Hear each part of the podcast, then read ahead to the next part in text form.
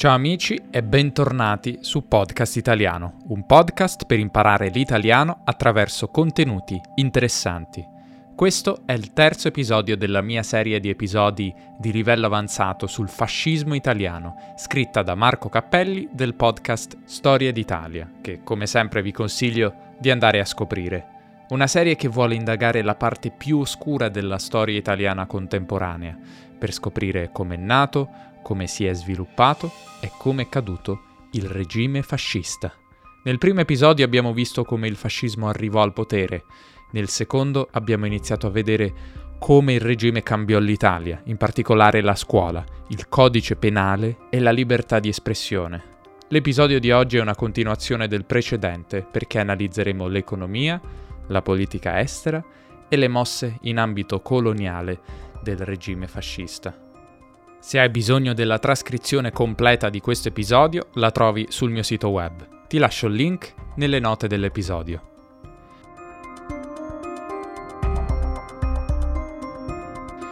Quanto abbiamo visto nello scorso episodio potrebbe essere sminuito, derubricato a quello che in fondo fanno tutte le dittature. Scuola, ordine pubblico, censura. Qualcuno in passato ha ritenuto che valesse la pena perdere un po' di libertà per avere almeno l'efficienza dello Stato autoritario.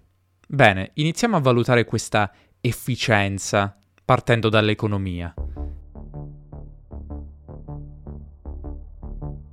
Nella sfera economica il fascismo si vantava di aver dato una svolta all'economia italiana, di aver trovato un'Italietta, cioè un paese inutile, poco importante nello scacchiere internazionale, e di averla trasformata in una grande potenza industriale.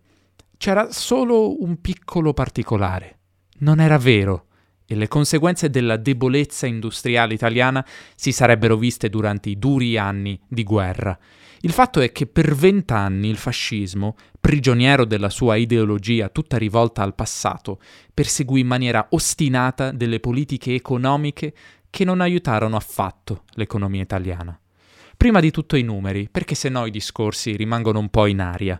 Come abbiamo brevemente accennato nel primo episodio, il fascismo trovò un paese povero e arretrato e lasciò, alla sua caduta, un paese povero e arretrato.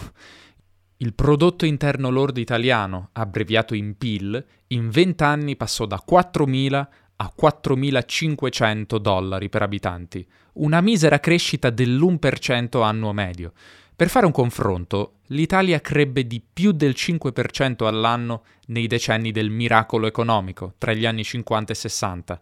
Se guardiamo all'intero periodo ventennale fascista, almeno in tempo di pace, ovvero dal 22 al 37, l'Italia crebbe alla stessa velocità dei paesi ricchi, Stati Uniti e Regno Unito, ma meno di Germania e Giappone. E voi direte, beh, non male, vero? No, perché l'Italia era il paese più povero tra le grandi potenze mondiali e quindi la sua economia sarebbe dovuta crescere con più facilità. Crescere al ritmo dei paesi ricchi era di per sé una sconfitta, perché non si riusciva a recuperare l'enorme distacco che c'era con loro, cosa che l'Italia è riuscita a fare tra il 1945 e il 1970, crescendo molto più rapidamente di Stati Uniti, Regno Unito, Francia e gli altri paesi sviluppati. Si potrebbe ribattere che in mezzo a questo periodo c'è la grave crisi economica del 1929. E questo è vero, come è vero anche per gli altri paesi del mondo. Il fascismo inizialmente pensò che la crisi del 29 fosse una faccenda solo americana, poi solo dei paesi anglosassoni, poi solo del resto del mondo. Infine la crisi arrivò anche in Italia e fu durissima. Il fascismo reagì per una volta in modo piuttosto efficace, visto che non era ideologicamente attaccato al liberalismo in economia, come per esempio gli Stati Uniti o la Gran Bretagna. Il regime non si fece quindi problemi a nazionalizzare, cioè a comprare le aziende in difficoltà economica. Per farlo costituì l'IRI, l'Istituto di Ricostruzione Industriale, un ente pubblico, e pubblico in Italia significa dello Stato, che avrebbe dovuto acquistare le aziende in via di fallimento, sostenerle durante la crisi, ristrutturarle, per poi in teoria rivenderle nel settore privato. Doveva insomma essere una soluzione temporanea. Dovete sapere una cosa, cari amici, in Italia nulla è permanente come una decisione temporanea. In seguito alla crisi economica, il governo italiano divenne in sostanza il più grande imprenditore del paese, con in pancia aziende che producevano circa il 15% del PIL. Questo dava al governo una maggiore forza d'azione nell'economia, oltre che i nuovi meccanismi di trasmissione del suo volere e nuovi posti dirigenziali da distribuire ai suoi fedeli. Va detto però che grazie alla creazione dell'IRI il fascismo riuscì almeno ad evitare il peggio per l'economia italiana. L'IRI, manco a dirlo, sopravviverà al ventennio e diverrà nel dopoguerra uno dei motori principali del miracolo economico italiano. Negli anni 70 era di gran lunga il più grande gruppo industriale italiano, nel 1980 aveva mezzo milione di dipendenti e arrivò a controllare l'Alitalia, la principale compagnia aerea italiana, le autostrade italiane, la RAI, il principale produttore televisivo, quasi l'intero settore siderurgico, quello energetico, la produzione navale, le telecomunicazioni e una lista infinita di altre aziende. Vedete, l'economia italiana del dopoguerra, fino agli anni 90, è infatti considerata di tipo misto, a metà strada tra la libera impresa anglosassone e il capitalismo di Stato sovietico. Le radici di questo pesante intervento dello Stato nell'economia sono da ritrovarsi proprio nel periodo fascista. Ah, come tutte le cose temporanee in Italia, l'IRI è stata chiusa nel 2002. Una soluzione temporanea durata più di 70 anni. Se il governo Mussolini tutto sommato evitò il peggio durante la crisi del 29, negli anni seguenti sbagliò quasi tutto in ambito economico, concentrando la sua azione su iniziative marginali e molto meno sullo sviluppo industriale, economico e commerciale del paese. Il fascismo, per la sua natura militaristica e la sua ideologia nazionalistica, credeva che prima o poi l'Italia sarebbe entrata in guerra, era inevitabile, e quindi pensava che l'autarchia fosse più importante del commercio estero. Ah, autarchia significa autosufficienza economica di un paese, come monarchia è il governo di uno e oligarchia è il governo di pochi. Un paese autarchico è un paese che non ha bisogno del commercio internazionale, che produce quasi tutto sul territorio nazionale e che quindi può contare sulle risorse interne. Gli economisti hanno dimostrato che un paese che si specializza lì dove ha dei vantaggi competitivi è più forte e flessibile di un paese che provi a fare un po' di tutto. Non solo, l'autarchia è generalmente possibile, anche se non auspicabile, non è comunque una grande idea, per i grandi paesi con superfici continentali e accesso ad abbondanti risorse naturali, ad esempio gli Stati Uniti o la Cina. Ora, L'Italia è un paese piccolo, già all'epoca era sovrappopolato e non aveva risorse naturali. Pensare di raggiungere l'autarchia, l'autosufficienza economica, era un'idea folle e quindi il fascismo provò a farlo. Dopo l'aggressione all'Etiopia, di cui parleremo tra poco, l'Italia fu colpita da sanzioni economiche che effettivamente la tagliarono fuori dal commercio mondiale, cosa che sembrò rendere valida la politica autarchica fascista. Come dire, vedete, abbiamo fatto bene a perseguire l'autarchia, questi vogliono escluderci dal commercio. In generale, in conseguenza di queste decisioni, il commercio internazionale dell'Italia andò piuttosto male durante tutto il ventennio. Se per il commercio furono dolori, per i consumi interni le cose, ai noi, non andarono meglio. Il fascismo, amante dell'ordine e nemico del socialismo e del comunismo, proibì la libera associazione dei lavoratori in sindacati, andando incontro ai desideri dei capitalisti. Senza però le richieste dei sindacati che proteggono i lavoratori, ovviamente gli stipendi non aumentarono come nel periodo pre-fascista.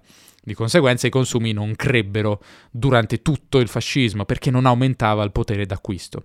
Poi c'è tutta la questione dei settori economici sui quali puntò il fascismo. Per tutto il ventennio fascista anche la politica economica fu dominata più dal passato che dal futuro. Alcune industrie furono protette dallo Stato, ma in generale il cuore del fascismo era altrove, nell'agricoltura e non l'agricoltura di alta qualità che caratterizza l'Italia di oggi, ma la produzione degli alimenti di base come il grano e i cereali in generale, nei quali l'Italia ha uno svantaggio competitivo perché in generale il suolo non è produttivo come in zone degli Stati Uniti, del Sud America o dell'ex Unione Sovietica. Come detto, il fascismo credeva nell'autarchia nazionale, non negli scambi economici con gli altri paesi e quindi spese enormi somme per bonificare acquitrini e paludi, zone che non sono coltivabili, con lo scopo di ampliare la produzione di cereali e rendere la nazione autosufficiente da un punto di vista alimentare, fondando anche nuove città, la più celebre Latina. Tra l'altro questa cosa delle bonifiche di paludi è un elemento ricorrente menzionato dalle persone e non sono così poche, che sostengono che Mussolini abbia fatto anche cose buone. Il salto in avanti della produzione di cereali ebbe anche un nome militare tipicamente fascista, la battaglia del grano. L'obiettivo dell'autarchia alimentare fu alla fine raggiunto, ma a caro prezzo. Ci si dimenticò di rafforzare il fragile sistema industriale italiano che rimase concentrato nel solito triangolo di Torino, Milano, Genova. L'Italia combatté la battaglia del grano mentre gli altri paesi combattevano la battaglia dell'acciaio. La campagna fu anche accompagnata da una certa propaganda. Andate a cercare su Google Duce battaglia del grano e troverete bellissime immagini o video del Duce che trebbia il grano a petto nudo. Poi mi ringrazierete, è bellissimo. Con un commercio in difficoltà, un'industria poco sviluppata e una domanda interna compressa dai bassi consumi, non c'è da stupirsi che l'Italia crescesse meno della maggior parte degli altri paesi sviluppati. Nonostante l'Italia partisse da una base molto più piccola, il tasso complessivo di crescita della produzione industriale tra il 22 e il 37 fu il 3,9% annuo contro il 4,6% in Germania, il 5,3% nel Regno Unito, il 6,6% in Svezia. Allo scoppio della Seconda Guerra Mondiale, la produzione italiana in ogni campo era una frazione di quella tedesca, sovietica o inglese, per non parlare di quella americana, una piccola frazione in questo caso. Per fare solo un esempio, nel 1939 la Germania, un paese poco più grande dell'Italia per popolazione, aveva una produzione di acciaio più di 10 volte superiore a quella italiana e l'Unione Sovietica non era distante. Il Regno Unito produceva circa 5 volte più dell'Italia e la Francia circa 3 volte di più. Considerando che la seconda guerra mondiale si combatté in larga parte utilizzando produzioni industriali di base come l'acciaio, si può dire che l'Italia partiva sconfitta e lo faceva anche a causa delle politiche economiche fasciste. Riassumendo, i vent'anni di fascismo non avevano permesso all'Italia di recuperare in alcun modo il distacco con i potenziali avversari, in alcuni settori perfino perdendo terreno. L'Italia si sentiva una grande potenza, ma la realtà la smentiva. La sua capacità industriale era più adeguata a un paese secondario sullo scenario internazionale. La differenza tra ambizioni e capacità sarà tragicamente messa a nudo durante il secondo conflitto mondiale, di cui parleremo nel prossimo episodio. Il fascismo, per l'economia italiana, fu un ventennio sprecato.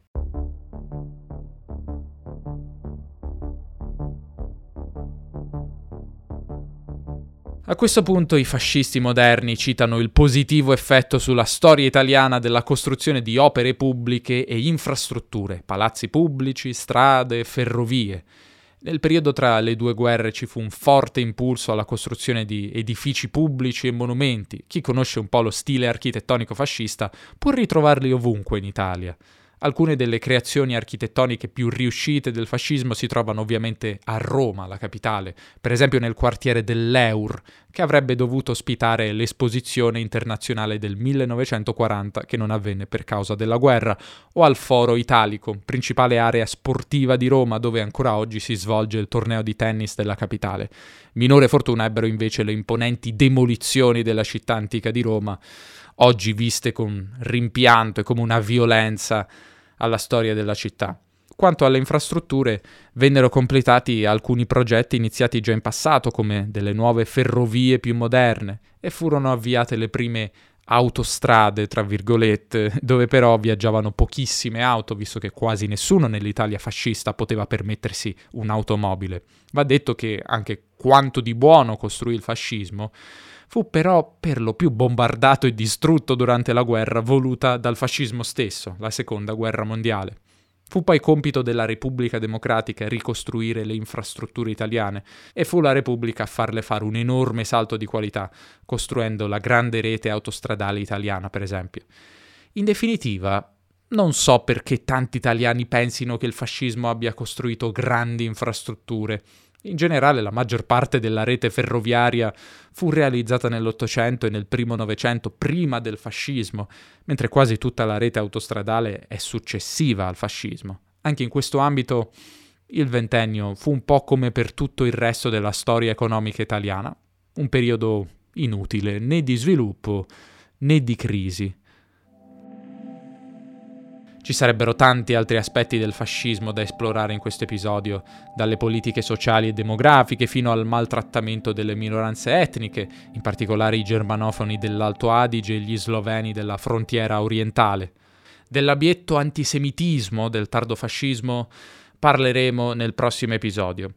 Quanto al ruolo del fascismo nel chiudere la lunga disputa tra la Chiesa e lo Stato italiano, questo è un argomento che copriamo nel corso Dentro l'Italia in italiano, il nuovo corso di italiano avanzato di podcast italiano, scritto da me e Marco, che come sai ha scritto questa serie sul fascismo. Un corso che è una vera bomba perché unisce cultura e lingua italiana. Parliamo di storia, società, cultura, appunto, problemi e punti di forza dell'Italia moderna, arte, cinema, insomma, cerchiamo di dare una visione d'insieme dell'Italia moderna, andando al di là dell'immagine un po' superficiale da cartolina che spesso si ha dell'Italia all'estero. Il corso è stato, in questo momento, febbraio 2024, pubblicato per metà, 8 capitoli su 14, ed è stato acquistato da più di 200 persone durante la prevendita dello scorso ottobre 2023, 200 persone che sono molto molto contente e hanno ricevuto positivamente il nostro lavoro. Puoi trovare le loro testimonianze al link in descrizione. E quindi appunto abbiamo creato metà dei contenuti, che sono già qualcosa come 10 ore di video, un sacco di roba, quindi ne avrai per molto tempo. E da qui ad aprile 2024 creeremo la seconda metà del corso. I contenuti sono tantissimi, Ogni capitolo contiene un video principale di circa 20 minuti su argomenti come il ruolo della Chiesa in Italia, l'ascesa e caduta di Silvio Berlusconi, perché l'Italia ha così tanta arte, l'Italia è un paese per vecchi e molti altri, non li elenco tutti. Ma non è solo input, ovviamente l'input è al centro di tutto, questa è la mia filosofia, come sai, ma c'è un vero e proprio apparato didattico, linguistico che ti permetterà di lavorare attivamente sulle tue conoscenze della lingua. Ogni capitolo del corso contiene un approfondimento grammaticale di 15 o 20 minuti dove copriamo i principali temi grammaticali che devi conoscere a un livello avanzato, un approfondimento lessicale anche di 30 minuti, molti esercizi, l'accesso a una comunità di studenti dove cimentarti in sfide di scrittura e ora la bella notizia. Le iscrizioni al corso sono di nuovo aperte, ma solo fino al 19 di febbraio, quindi per qualche giorno, e poi chiuderanno per molti mesi. Acquistando ora avrai accesso a dei bonus speciali, le flashcards per imparare il lessico del corso, delle dirette esclusive con Marco, che facciamo una volta al mese, e sconti del 50% sui miei altri prodotti. Comunque, dai un'occhiata al link che ti lascio nelle note di questo episodio, nell'app di podcast eh, dove lo stai ascoltando, per scoprire tutti i dettagli sul corso. Se vuoi portare il tuo italiano a un livello avanzato in questo 2024 e al contempo conoscere meglio questo paese così bello e anche molto complicato, hai una grande occasione per farlo, ma fino al 19 febbraio. Non possiamo terminare questa puntata senza parlare della politica estera del fascismo prima della seconda guerra mondiale. Ah, che tema frizzante! Dunque, quando il fascismo arrivò al potere, lo fece sulle ali del mito della vittoria mutilata. Ve la ricordate? La vittoria nella prima guerra mondiale che gli alleati, Francia, Inghilterra e Stati Uniti, avrebbero volutamente castrato, questo secondo i sostenitori di questa tesi, per impedire al giovane Stato italiano di conquistare il suo posto tra le grandi potenze. Durante la Grande Guerra l'Italia avrebbe voluto espandere le sue colonie, avrebbe voluto conquistare la sponda orientale del Mar Adriatico, in sostanza la costa della moderna Croazia, avrebbe voluto prendersi un pezzo dell'Asia minore, quella che oggi è la Turchia. Dopo la vittoria, l'Italia aveva ottenuto un'espansione importante dei suoi confini settentrionali e orientali, andando a conquistare territori per lo più popolati da popolazioni di lingue germaniche o slave, ma questo non bastava per i pensatori del fascismo, visto che volevano molto di più. Mussolini negli anni venti provò a perseguire una politica che disconoscesse, cioè che rinnegasse i trattati di pace che avevano messo fine alla prima guerra mondiale. Non ottenne alcun risultato, anche perché furono proteste più che altro di facciata. In realtà in quegli anni l'Italia rimase in sostanza in buoni rapporti con le principali potenze occidentali, in particolare la Francia e l'Inghilterra, perché tutte avevano una grande paura di una potenziale ripresa del militarismo tedesco.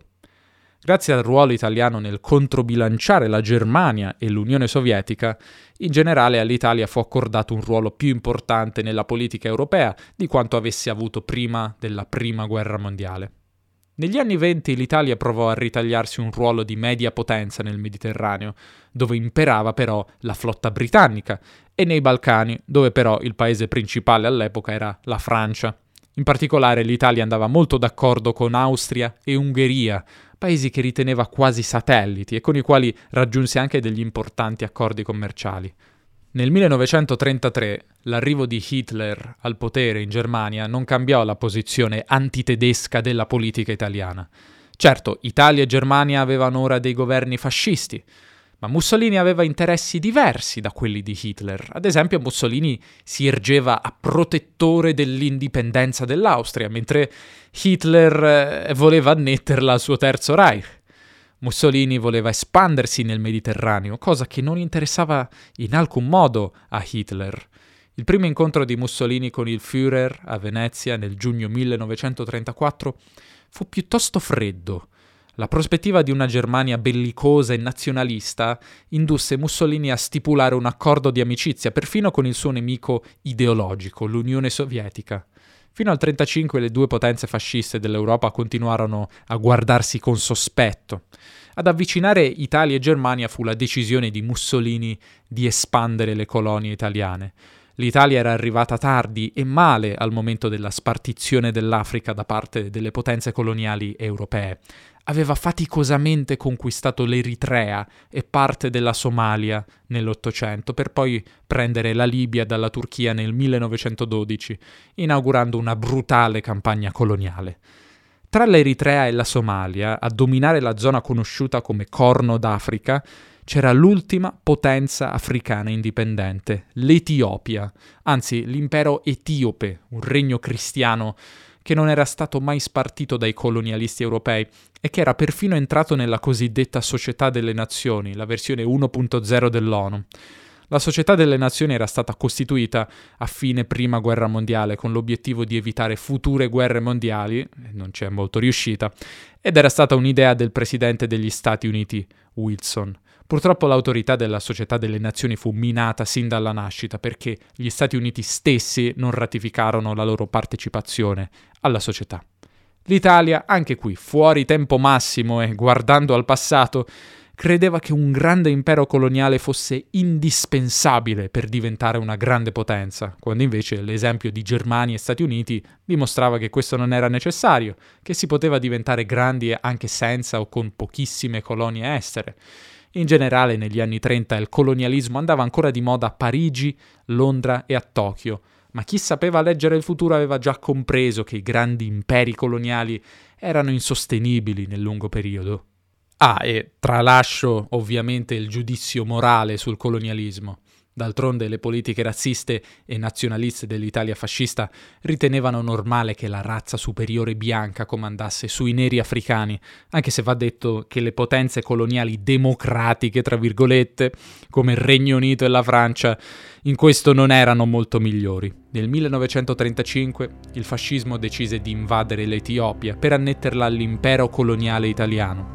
Fu una campagna militare rapidissima e decisiva contro un nemico che era ben armato e che nel passato aveva inflitto un'umiliante sconfitta agli italiani. La società italiana la vide come una sorta di vendetta della sconfitta di Adua inflitta dagli etiopi agli italiani nel 1896. Non so se vi ricordate, ne abbiamo parlato nel primo episodio della serie servendosi di cose come campi di concentramento, bombardamenti aerei e armi chimiche, proibite dal protocollo di Ginevra del 1925, l'Italia riuscì a conquistare Addis Abeba, la capitale dell'Etiopia.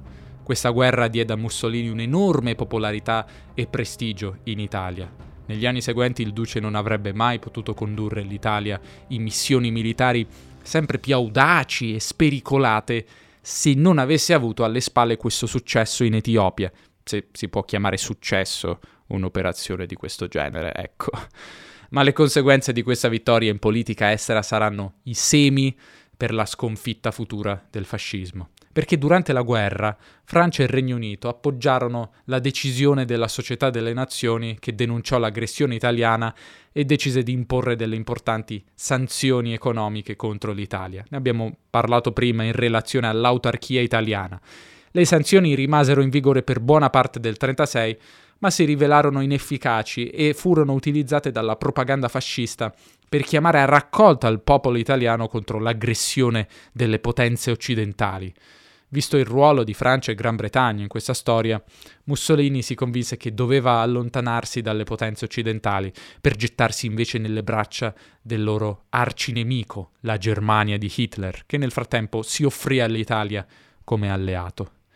Regno Unito e Francia avevano tutto l'interesse a mantenere lo status quo uscito dalla conferenza di pace a Versailles dopo la fine della Prima Guerra Mondiale, mentre Hitler a Berlino voleva sfasciare l'ordine mondiale. Il Führer diede quindi il suo pieno appoggio alla guerra coloniale italiana in Etiopia, questo portò ad una nuova fase dei rapporti tra Italia e Germania, che conduce direttamente all'alleanza militare del Patto di Acciaio nel 1939 e allo scoppio della Seconda Guerra Mondiale. Ma di questa storia parleremo nella terza e ultima parte di questa serie. Comunque sia, una volta vinta la sua guerra in Etiopia, il 9 maggio del 36 Mussolini si affacciò dal celebre balcone di Piazza Venezia a Roma, dal quale faceva i suoi discorsi più importanti. Di fronte a una folla oceanica di popolo adorante che pendeva dalle sue labbra, pronunciò delle parole terribili e cariche di conseguenze che affermarono la nascita dell'impero italiano. Il suo proclama è piuttosto lungo, ma vi faccio sentire alcuni passaggi.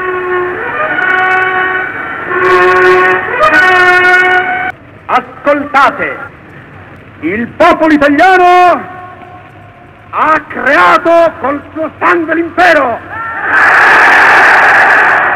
e lo difenderà contro chiunque con le sue armi.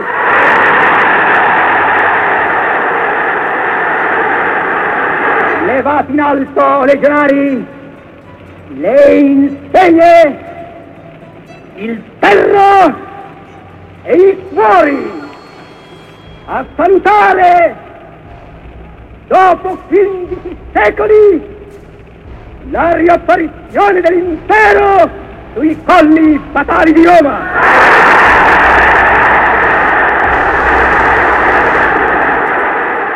Le parole erano state scelte per esaltare gli italiani Ecco l'occasione di ricostruire un grande impero come quello glorioso dell'antica Roma.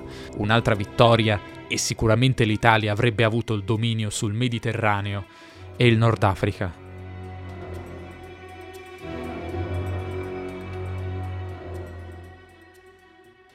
Bene, a questo punto vorrei giudicare il fascismo per quello che fece in tempo di pace, prima di portare l'Italia nel disastro totale che fu il secondo conflitto mondiale. In generale, come dicevo prima, chi cerca di giustificare Mussolini dice che il duce fece anche cose buone, o arriva a dire che il suo unico errore fu allearsi con Hitler.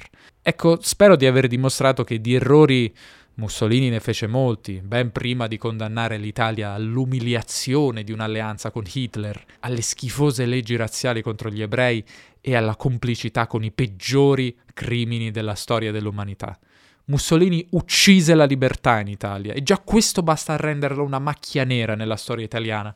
Eppure i moderni sostenitori del fascismo giustificano tutto questo e badate, per me è comunque ingiustificabile con le superiori capacità organizzative del fascismo. Al contrario, i vent'anni fascisti furono di un governo inetto, passatista, incapace di interpretare i tempi moderni e capace solo di peggiorare la traiettoria di sviluppo dell'Italia in ambito economico, dei diritti personali e civili e persino nell'istruzione. Gli ultimi decenni dell'Italia liberale, quindi prima del regime fascista, erano stati improntati a un caotico progresso, più democrazia, più libertà, più sviluppo economico, maggiore indipendenza delle donne, crescita culturale. Il ventennio in tutto questo corrisponde, nella migliore delle ipotesi, a due decenni sprecati, nella peggiore a una regressione. L'Italia, affidandosi al fascismo, aveva sognato di diventare una grande potenza, rispettata in Europa, con colonie dove espandersi, dominante sul Mediterraneo come l'impero romano. La sera del 9 maggio del 1936, in quel discorso passato purtroppo alla storia, tutto questo sembrava raggiungibile. Il risveglio da questo delirio collettivo sarà molto brusco ma di questo parleremo nella quarta e ultima puntata.